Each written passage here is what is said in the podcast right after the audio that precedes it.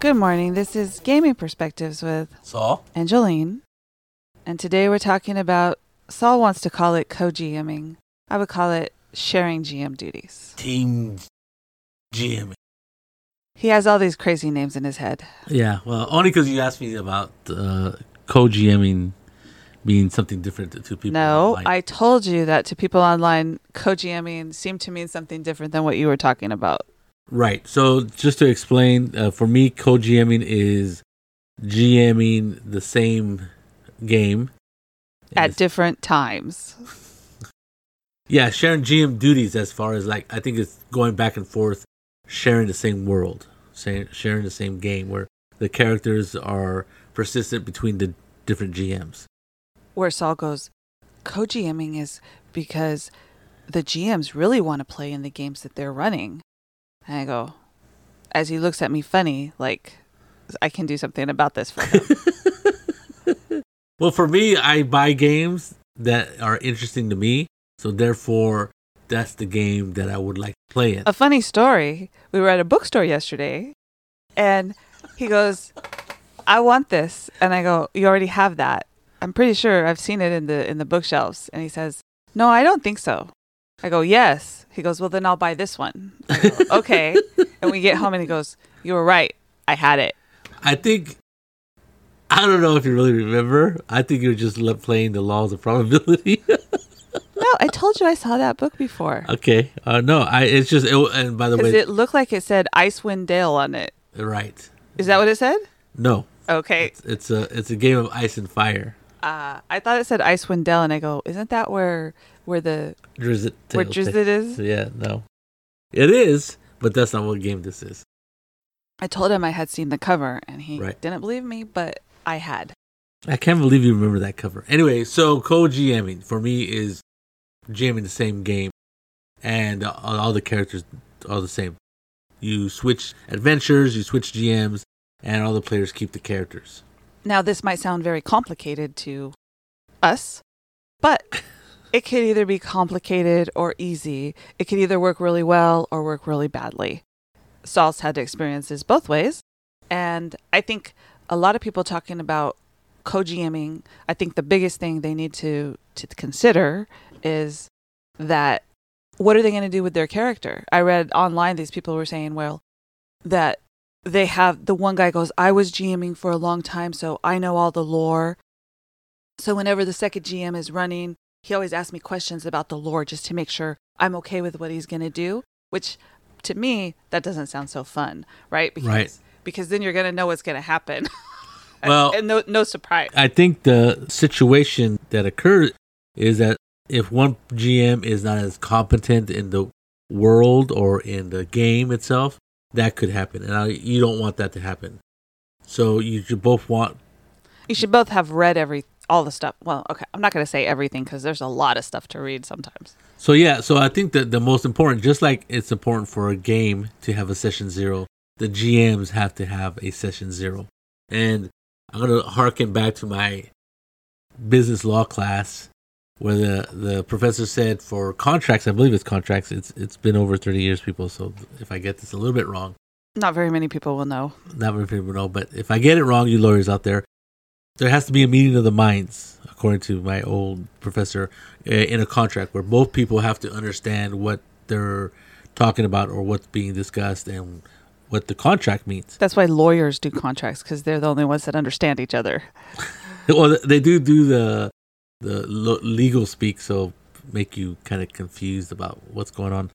Just like in the contract, the GMs have to come together and talk about all the things about the com- well, as many things about the campaign as they can, within reason, right? You would want to think that they were going to talk about things like where you want the campaign to go or don't want the campaign to go. Right. Subjects you don't want it to to, to happen. Subjects that are fine. Right. So this is kind of like a session zero, but it's just between the GMs where they discuss the game they're going to play and all kinds of things. And I think it's really important that this happens because if it doesn't happen, then people are just go on assumption, and that never ends well. You assume things are going to be a certain way, but everybody's different, so your assumption is not the same as somebody else's assumption. So it can be problematic later on as you discover as you're playing that the other GM has changed stuff that you hadn't thought In about. your opinion. in your opinion, you hadn't or you hadn't thought about it, and now you're like, oh, I don't know if I wanted to do that, or I didn't want that to happen, and so that's that's why you, it's very important to actually talk to your co-GM, deal with all that stuff later. I mean, deal with all that stuff before you start playing. I think I think the other thing is the Okay. characters, right? Because if you're if you're GMing, your character's not doing anything, right? right, So I see this as I noticed it with the game that you and Bay GM co GM, Yep. the One Ring, that each character isn't there right, during the session. right, So they kind of have to catch up or meet up. And also, they don't get the experience that the other people got, right? Right. So that makes them on different levels, which shouldn't be a problem, but I can see that that could cause problems with some people's, not necessarily your group, because you guys are pretty good about that. Right, and and uh, that is true. You, you're not going to get as much experience as the people who are not jamming.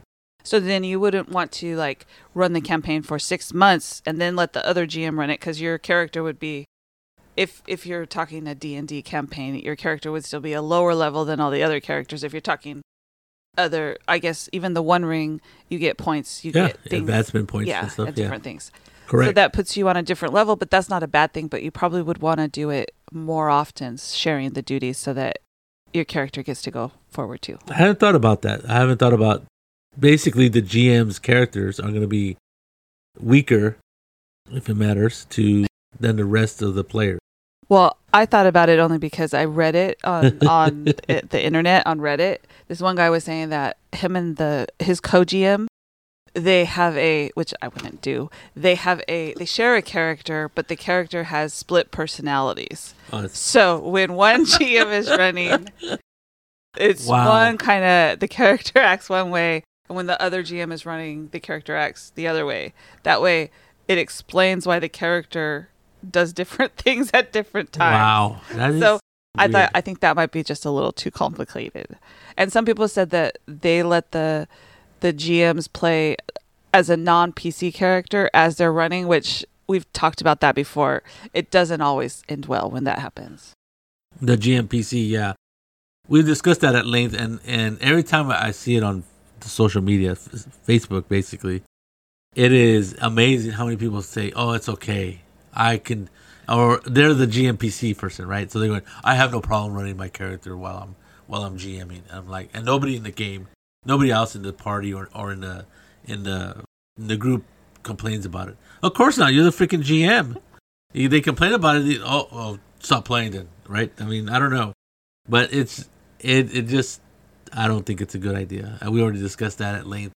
Uh, but it is amazing to me that so many people on Facebook, at least, think that it's not a problem.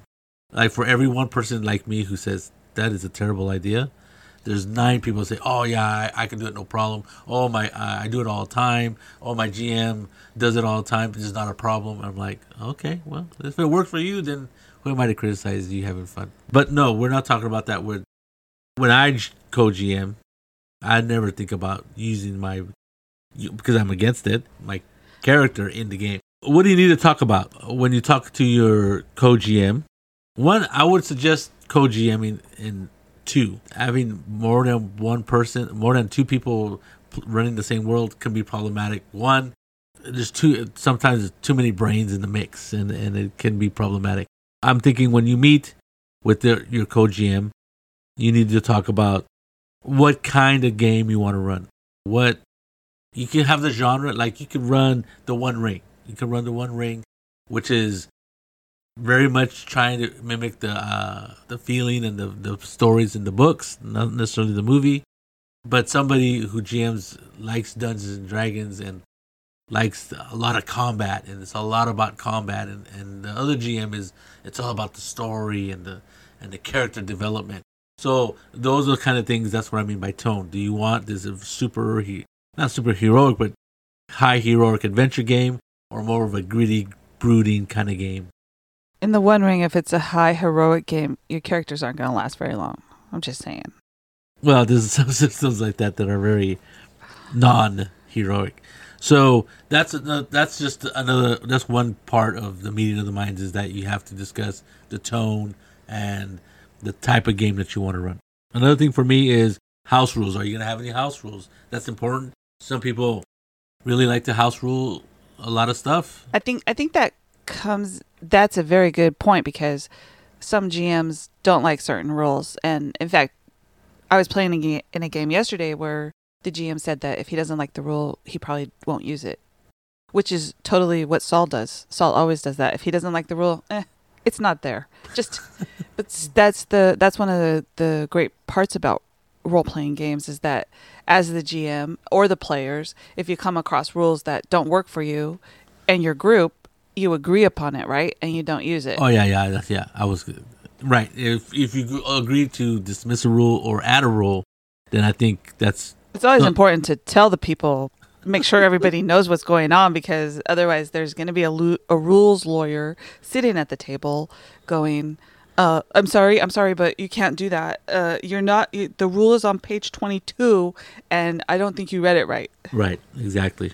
Another thing you should discuss is GM duties. What exactly is each GM going to do? You mean like what they're responsible for? Well, like how much time are they gonna? Yeah, what they're responsible for? It's like some people really like GMing, right? They they like the actual act of GMing the game. Other people are into like planning and making maps and stuff like that. And I just, I guess it's just a division of, of labor. I think is what are what is the GM responsible for? Like one GM could could really be like I said, make maps, have a lot of uh, props and stuff, and then when when because that's that's what he likes to do or she likes to do. That's what they like to do. And then the other GM is more like Let's put a piece of paper out here and this is what we're going to yeah, do. he, he shows up with a maybe a sheet of paper and some ideas and let's go. Well, if it's a physical in-person game, then you Yeah. might want to share the I stuff am- that the other GM. I am talking about physical games, but this could also happen in online games, right? Some people Online's a little easier because it's like if you're doing it on Roll Twenty, the guy that likes to put all the stuff in could do that, and then you're both using it, right? right. The same with a real life game. If someone's really into terrain and Oh, I and. Yeah, and you miniatures, it. you can share the stuff. It's not like he's gonna go, "Oh, you can't play with my toys." That's probably true. Another thing, if you're playing a specific genre game or IP, intellectual property, is how important is canon or how important is what is already written in the story. Uh, for example, in the Star Wars game, are the character are the characters the player characters going to run into Han Solo and Leia? Are they going to be able to kill Han Solo whether by accident or by on purpose, or do something like that that would change what's already been on the movies or written? Well, Disney just says the books are all they're not canon. They're not part of the real Disney Star Wars universe. Or the One Ring. The, the One Ring could be, be be that way. Well, we we did that with our recent game in the One Ring where we ran into Bilbo, and Bilbo was nothing like I thought he would be. I have Bilbo in my head from the books as a certain way, and even in the movies when they when they show Bilbo as as having been touched by the shadow, where he's where he does the little yeah, Yeah. thing. You I didn't like that. You never liked I that. never liked Uh, it. You never liked that. and I don't recall that from the book. I, I it might have been a scene in there, but I it there there's a lot in those books. So, and I've only read them Once. maybe maybe the second time for the for the first one. But um Yeah, I don't remember Bilbo going after the the the ring like when he sees it. I'm sure someone will tell us if he did or not because some people that listen to this podcast are really into that. but I can see how how canon is you know you're running into an actual character right, like us killing. Let, okay, so the One Ring takes place five years after the Battle of the Five Armies, and in the books, the Fellowship of the Ring doesn't occur for another eighty years or Right. something like that. So that's we ran into Bilbo in this game, which takes place five years after the Battle of Five Armies, and we could have killed Bill. We were we Bill Bill Bilbo. We were in proximity of him, so one of us could have probably gone a ton of shadow, but we could have killed Bilbo. And what does that do, right? That would change history, right? Well, that would change however the game is going to progress. And basically, Bilbo dies, and it's left to the Sacco Bagginses, right? Because theoretically, that's what should have happened. But maybe he had already adopted Frodo, and so Frodo would be the one. But no, Frodo couldn't have been because he's not alive at the time. So yeah, you could go into those kind of quandaries about time and space and all that crap. So you really got to discuss with the other GM is anything off the books or anything off the table as far as what the players can do with named characters in the in in a in a in the in the game. And in that 80 years, it doesn't matter, and it's not going to affect the actual canon of the of Lord of the Rings, right? Well, But- Kill Bilbo. In your game, it's going to affect what what's going to happen. Oh, yeah, yeah, yeah, and that's something really important. And you should really discuss it with your coach GM. And as a Star Trek person, I'm going to say that fans won't like that. Star Star Wars won't. Fans wouldn't like it. If I think you, if you're a if you fan of something, you want to you want to be immersed in that world. So to you or to them, not to me, but to them, that's why they like the world or the universe, right? That's that's what they really enjoy out of it. All, all these characters and you changing a pivotal or a very important person character in those in that those worlds it- it just throws them off they don't like it So you're going to want to know your audience if Right. you, when it when it comes to I know we started talking about this because of canon. So if it when it comes to the canon of whatever game you're playing, you're going to want to know the people you're playing with and how how much they like stuff. How I wasn't going to say fanatical, but recently I've discovered that that term is not necessarily a Positive? good term. i think you're right that's probably not a positive term so that that's that's important yeah the the canon only if players really care about well, and the other gm care about That's only if you're playing a genre game, right? Right, right. Yeah, for example, yeah. So I ran. I've, I've tried to run two co-GMing games. One was a game between four people, and the, and the thing was, it was it was just an idea, right? It was an idea that we we play on Friday nights, and I thought, well, it'd be interesting to be have that campaign experience. Uh, a lot of us we were playing a lot of one shots or or one shots that turn into three sessions or whatever. But I thought a persistent world would be cool. I thought us playing our characters to a higher level would be neat. And what happened was everybody had a different idea of what I was talking about. But they never actually talked to each other Well, we did. We did talk to each other, but we didn't discuss what I didn't discuss what my idea was in full. I just told them, "Hey, I think we could all play in the same world." Blah blah blah, and and there wasn't much more than like maybe a five minute discussion. And everybody goes, "Oh yeah," but everybody went home and or- did something totally and, different. and and just worked on everything totally different. I think my my brother probably didn't do anything at all. Uh, neither did Mike. And I was thinking more of a game that of a world that we would and I think I did tell him this. uh, We would explore. We would explore from like uh, the, the small to large, right? We would start small and we would expand into a larger world, and the world wouldn't exist until we decided that we explored somewhere, and then we would come up with what happened in that world. That was my idea. I know Jolene's looking at me kind of weird, and it didn't turn out that way, right? Like I said, my one, two co-GMs didn't really do much. They may, maybe thought about running uh, an adventure, but Jim, our friend, he came up with the whole world. I think almost thirty thousand years of history, and I was like, whoa! I was like inundated with this information, and I was just like, oh, I hadn't thought of that. I wasn't thinking of that. I wasn't thinking of this long thirty thousand year rule. I mean, uh, History. History. I was thinking of more of a kind of like a West Marches game, where your village has existed for a long time, and then you have minimal contact with the outside world, and you slowly explore. And as you explore, you you make up stuff as you go along. These are not the people that I thought you were talking about when you said you had done another co-GMing. I was thinking it was before that, Oh no, I don't remember what there was another one. and with when you were playing in Salinas, going to Salinas and playing. Oh, well, when I was going to Salinas, I was primarily the GM. I wanted this to happen, right? So I, I think I've complained about this one or cried about this one before on the pod, on a previous episode. So I wanted to run. I when I started playing, I never stopped playing. Anyway, I never stopped playing any games, any role playing game. But third edition just came out. So in two, 2001 is when I when I got the book or I looked at the book. I go, oh, this is a good set of rules. So I went to my group, my old group, and I emailed like 15, a bunch of people. I said, hey, the new edition, this new edition is out. It looks pretty cool. I want to start a new campaign.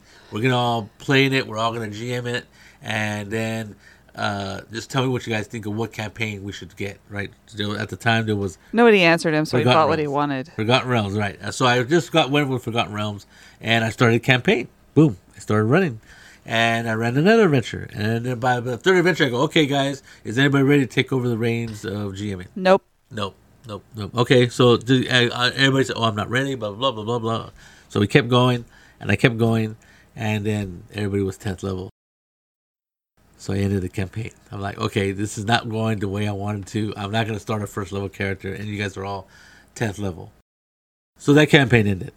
I started a new campaign. Now by this time, you know, third edition, we're probably on Pathfinder. But the same thing happened again. You know, everybody's, oh yeah, we all. Okay. So I, I that was a failed experiment in that one. I, well, like I said, the co GMing never happened. I think at one point, uh, uh, one person ran a game. I think it was Sip. He ran a uh, an adventure, and that was in Pathfinder. So that was a whole ten years after the first campaign ended, and then into the second campaign, which had evolved into Pathfinder, and uh, and he ran a good game. I really liked it. It was really interesting, and that's the one where if you listen to previous podcast, we were chasing a dragon into a cavern, and he goes, "Why didn't you guys just walk away?" But we didn't want to. Share duties and stuff like that. Uh, meeting of the minds is probably one of the most important things you need to do I think four co-GMs is probably a little much. Yes. So, so people, uh, according to Jolene, a lot of people think that co-GMing is a bad idea, but they were talking about GMing at the same time. Yes, I looked up co-GMing and you know on the internet you get lots of interesting things when you look stuff up. I finally found it, but when I was reading it, they were talking about two GMs at the table and how one GM would get stuck with all the bad duties like telling people no and the other GM would be going, "Oh, sure, go ahead." As the other GM is going, "What are you doing?" so So that kind the- of co-GMing may not work very well. Right. So on the- on the positive side, me and our, my friend Bay, well, I started running the One Ring, and then he noticed that I was really interested in the game, and he goes, "Oh, do you want you know?" I don't know, and I don't, honestly I don't remember. I should have asked Bay, but he's busy. I don't remember how he he started because my idea was not to co-GM with the One Ring, but I really he saw that I really liked the game, and he offered to run the game, and he really likes the Middle Earth. I mean, he he's actually read the Silmarillion, so that you know he's he's head and shoulders above my level of Middle Earth expertise. So he ran a he's ran a couple few, quite a few games. So we were running the. At first, there was I forget what book it was. We were writing, r- running a mo- uh, games out of a, a book, adventures out of a book, and we were like, "Oh, which which you know what games have you ran? I ran this one and this one, uh, I, and I'm reading this one." So, so that, that so we were we did talk about it, but there wasn't like I, we didn't do what I suggest you do is have a real good meeting of the minds, have a conversation about what's good, what's not. Though we did at one point, um, I did send him a, a long email saying, "Okay, what are your thoughts on this?" So I did. We did do it, but it was after we had already started.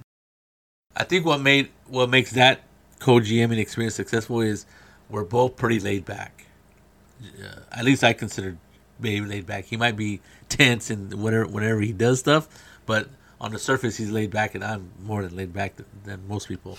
And He's And- not exaggerating that and one. because of that, I think I think if there was something that bothered us, it didn't really bother. It didn't bother. us. And we both were, had the same idea, right? We were both, even though we hadn't had a meeting of the minds, we were both on the same page as far as what we wanted to experience. We both liked the the tales of of Middle Earth from the books. We both had this feeling of uh, the characters being uh, having an important role in the world that they were that we're in, and we both have the idea that that, our character that our characters because we we all have characters. They're sort of you know they're heroes, not heroes of the realm, but they're heroic in a certain sense. They're doing something that other, most people wouldn't do. Most people don't go out adventuring, so because of that, there's something special about them. So I think we both uh, our our styles are pretty similar as far as how we run the game. Though he is really versed in Middle Earth, so I think he adds a little bit of a extra je ne sais quoi to the to the to the adventures. But we you know, but we do talk about oh this is what this what happened in this you know, and we sent though not really talk about we sent each other vast emails uh, when we were GMing, and I think it wor- worked out really well. I, and I think because we both have the same kind of vision or the both I- ideas about what we thought we think Middle Earth is like, we work really well together. So that's been a really good success story. So you kind of get the idea that it can work really well or it cannot work really well. Is that what you're telling me? Well, I think I think if you do your homework, which is I hate to say that you know homework work in a in a in, in discussion of a role playing game, but you, I think the same thing with when you start a campaign with new players or even old players. You start a campaign, you say, or you start a new game, you you have that that session zero. So even though we did, me and Bay didn't do that, we did do that a little bit after. We're like two or three sessions in, we're like, maybe we should discuss what what what, what our plans are. And so that's what I did. I, I sent them a lengthy email, and as long as you have that discussion, I would suggest that you do that before you start the campaign because sometimes other people's playing styles or or GMing styles isn't similar to yours, and if it's too dissimilar. Then the players themselves are like, okay, oh, we gotta play this way with Saul, we gotta play this way with Bay. Bay likes a little bit more investigative, more role playing, where Saul is a combat aficionado. That's not true. I'm not. But those kind of things could happen. But because we're kind of, I think, I think we're both kind of similar in a certain way. As in regards to the game, in regards to Middle Earth, in regards to the One Ring, it worked out well. And we dis- we discussed it later. We were like, okay, what do you want to do? Where do you think our character or the character is going to go from here, or what is the goal? And then we talked about that. And like I said, w- our first games were adventures out of a book called uh, Tales of the Wilderland, which is a set of like seven adventures in the book. I already ran one or two of them, and he picked the other ones. Like, okay, I won't read those. And then after that, after we were almost done with every adventure in that book, we were like, should we continue running the game and go on to the Darkening of the Mirkwood, which is a long campaign, and, and it's really neat. I think I've talked about that. Enjoyed the adventures in the in the Tales of Wilderland, and we also like the way the Darkening of the Mirkwood is, is written. And the Darkening of the Mirkwood, it's there's not there's not necessarily adventures in it, but there's a, adventure seeds and and things that could come up, and it's really well done because it's more like a, a tale of the years, right? They, they kind of give you a timeline, and they go, well, this could happen in this year, a situation, and this could happen this year, or this would happen, and then it goes on through these different years, and and we've we're basically going, okay, what? And then every once in a while, since he keeps track of this better, another thing is he doesn't get pissed off when I'm like my loosey goosey GMing ways. He probably does. He probably just doesn't tell you about it. Where I go, what year are we in? you know, this is all over email, so it's kind of funny. So he goes, well, I think this would take, the, and we discussed how long the adventures would take, and, and so we figured that, or he figures it out for me. And that's another thing. Sometimes some GMs fit well together. Some, like me and Bay, seem to work well together. We really get along t- for, for the most I don't part. understand why you and Felipe wouldn't work well together then. 'Cause Well- you guys think a lot alike. Well, maybe we are too much alike. Brother, you weirdo. Anyway, so I think GMing, co-GMing is a really positive thing that can happen. So now that we discussed some problems about GMing, co-GMing, and some hurdles, let's say not problems. they weren't all. Pro- they weren't all. They weren't all hurdles. I know Johnny's still waking up. But let's talk about the good things that could happen or good things about co-GMing for me anyway. As I mentioned, co-GMing is really fun. Yes, it's uh, you get your work cut in half. That's pretty cool. You don't have to put out as much create as much content for the game. I really like that, especially in a long game, in a long campaign. Like we're running, uh, me and Bay are running the, me and Bay are running the the One Ring, the Darkening of the Mirkwood, and that's a long campaign. So we've been going back and forth, and the good thing about uh, so that's a good thing that we are not gonna worry about game burnout and and stuff like that. So that's pretty cool. Then another thing we've done, me and Bay, is bounce ideas off each other. I've asked him about how do you, what do you how are we going to approach this situation or that, and it's pretty neat to be able to talk to somebody who is running the same game and has the same sort of goal because cause you can't bounce those ideas off a player, a regular player, because We The- could. yeah, but you don't want to give anything away, right? Like w- what might be ahead, where know, what's going to come up in the future, It's always nice to have somebody to talk to about what you're going to do. right? And in this case, they really are invested in what's going on because they're also running the game, so that's pretty cool. Uh, another thing I wrote down was learning from GMs. Right, we go to a lot of different conventions. At least we used to. Uh, things are starting to start up again, thank God. And one thing we do is we go play games with other GMs, and we learn from the good and the bad. And I think that's a good way of getting better. And in this case, you are co-GMing with somebody, so you run a game for them, and then you're in their game because you all are also a player, and then you get to see how they deal with more or less the same situation, the same things that occur because you're playing in the same game that you're running. You know, you're just going back and forth, and I think that's pretty valuable because you learn you learn more about GMing. I when I go to the conventions, I don't always play in in other games. Sometimes I do, but it depends on the convention and the games. Right, right. Well, I, I play a little bit more role playing games than you when you, we go to conventions. You kind of like the board games, and He thinks he's 16 again and can stay up all night and play all day and play all night. I do pretty good. I think I do pretty good. I'm a little more tired nowadays, but yeah, I do I do pretty good.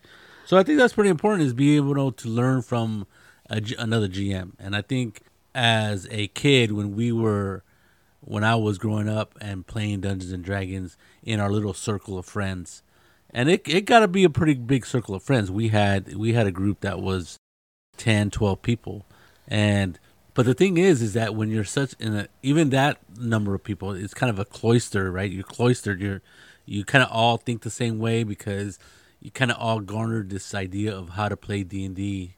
That's what we used to play the same way. That's because you had the same GM. Right, right, and and we had the same. You know, like Felipe was was instrumental in the way we thought about how to play because he was the one that usually taught us how to play, and me when I taught other people how to play, I was using the same method or the same ideology. I hate to use that term. You were you were all apprentices. and he was the master. well, I I wouldn't go that far. I would say you're all apprentice apprentices because all of you. I think that's that was a good example for you because Felipe, even if he does run a module, which he doesn't do a lot, he he didn't really like the module. He made his own kind of Yeah, Stuff. One, one, we didn't have like we didn't have a game store. That really prevented us from having buying modules all the time. But when we did, when we did have access to a, a game store somewhere, I think that toward the when we were older, there was a game store in Monterey, which is about thirty minutes away from Salinas, and uh, and we I remember going there, but I don't remember buying a lot of stuff mainly because we were still broke. but I remember, I mean, I think I told you this. I said this that at one time we wanted to play in, against the Giants, and it's right when a uh, well against the Giants is three different modules, and they and they can put them all together, and they made it against the Giants, which was a a module that contained all three previous modules. all three adventures. Yeah.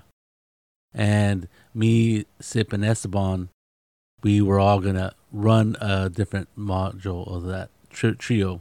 So I, we obviously had access to a game store somewhere, and it might have been at the at the well. There was also the game conventions. Game we would go to game conventions, Yeah. and there would be well, we'd go to Pacific Pacificon, just one, and it would be a vendors hall, and well, for the most part, we were broke, but everyone, but toward the end that we started, we toward the end of going to Pacific Pacificon, we were working and had a little bit of money, so we used to buy stuff. So I remember we bought us buying the against the Giants module, and uh, we were still pl- obviously playing D and D at the time, AD and D at the time. What I'm saying is we all kind of grew up in the same group, and we all learned from the same person, kind of, which would be Felipe. Though there was a mix of other people like Mark Schmidt, who wasn't in the group that that Felipe started. Right, he he met Mark through some other like a, probably an ad at the at the local hobby shop, and Mark came from a totally different way of playing, and so there was that that little bit of influence. But for most of the influence, we all still played in our little group, which was the Joneses, uh, us at Moraleses, and a few other people. And so when you get eh, people coming from outside that bubble, you're like, wow, oh, that's interesting. And then there's some aspects like like some aspects of uh of role playing that I never really even thought of or even came across. So basically, what you're saying is you might not want to co GM with someone that you don't know, Well, yeah, unless you really had a, a zero session and you really were on the same page about how you, where you wanted the campaign Yeah, to go. yeah, No, there's that. Yeah, true. Because you may not Co- like their style. Or, of course, it's like sometimes when you play a game, and you don't, you just don't like the way the GM is running the game, their style, their the way the GM works, and that's okay because not not everything is going to be to your liking. But if you're co-GMing, you better make sure that at least you're slightly in sync as to how you want to approach the game. on the same page, Yes, at least a page apart, maybe. right. Learning from the GM, I, I learned quite a bit from Jubei. He has a totally not a totally different style from me, but he has a different style in a, in in a certain sense. That's good. Exposure to different types of role playing uh, GM and styles is good, and you learn from it, and maybe you incorporate the stuff that you like, and you ignore the stuff that you don't like. So that's it. That's everything. That's everything I want to talk about. Okay. This is Gaming Perspectives with That's all. Angeline. And hopefully Jolene will wake up next episode. I'm working on it. Have a good day.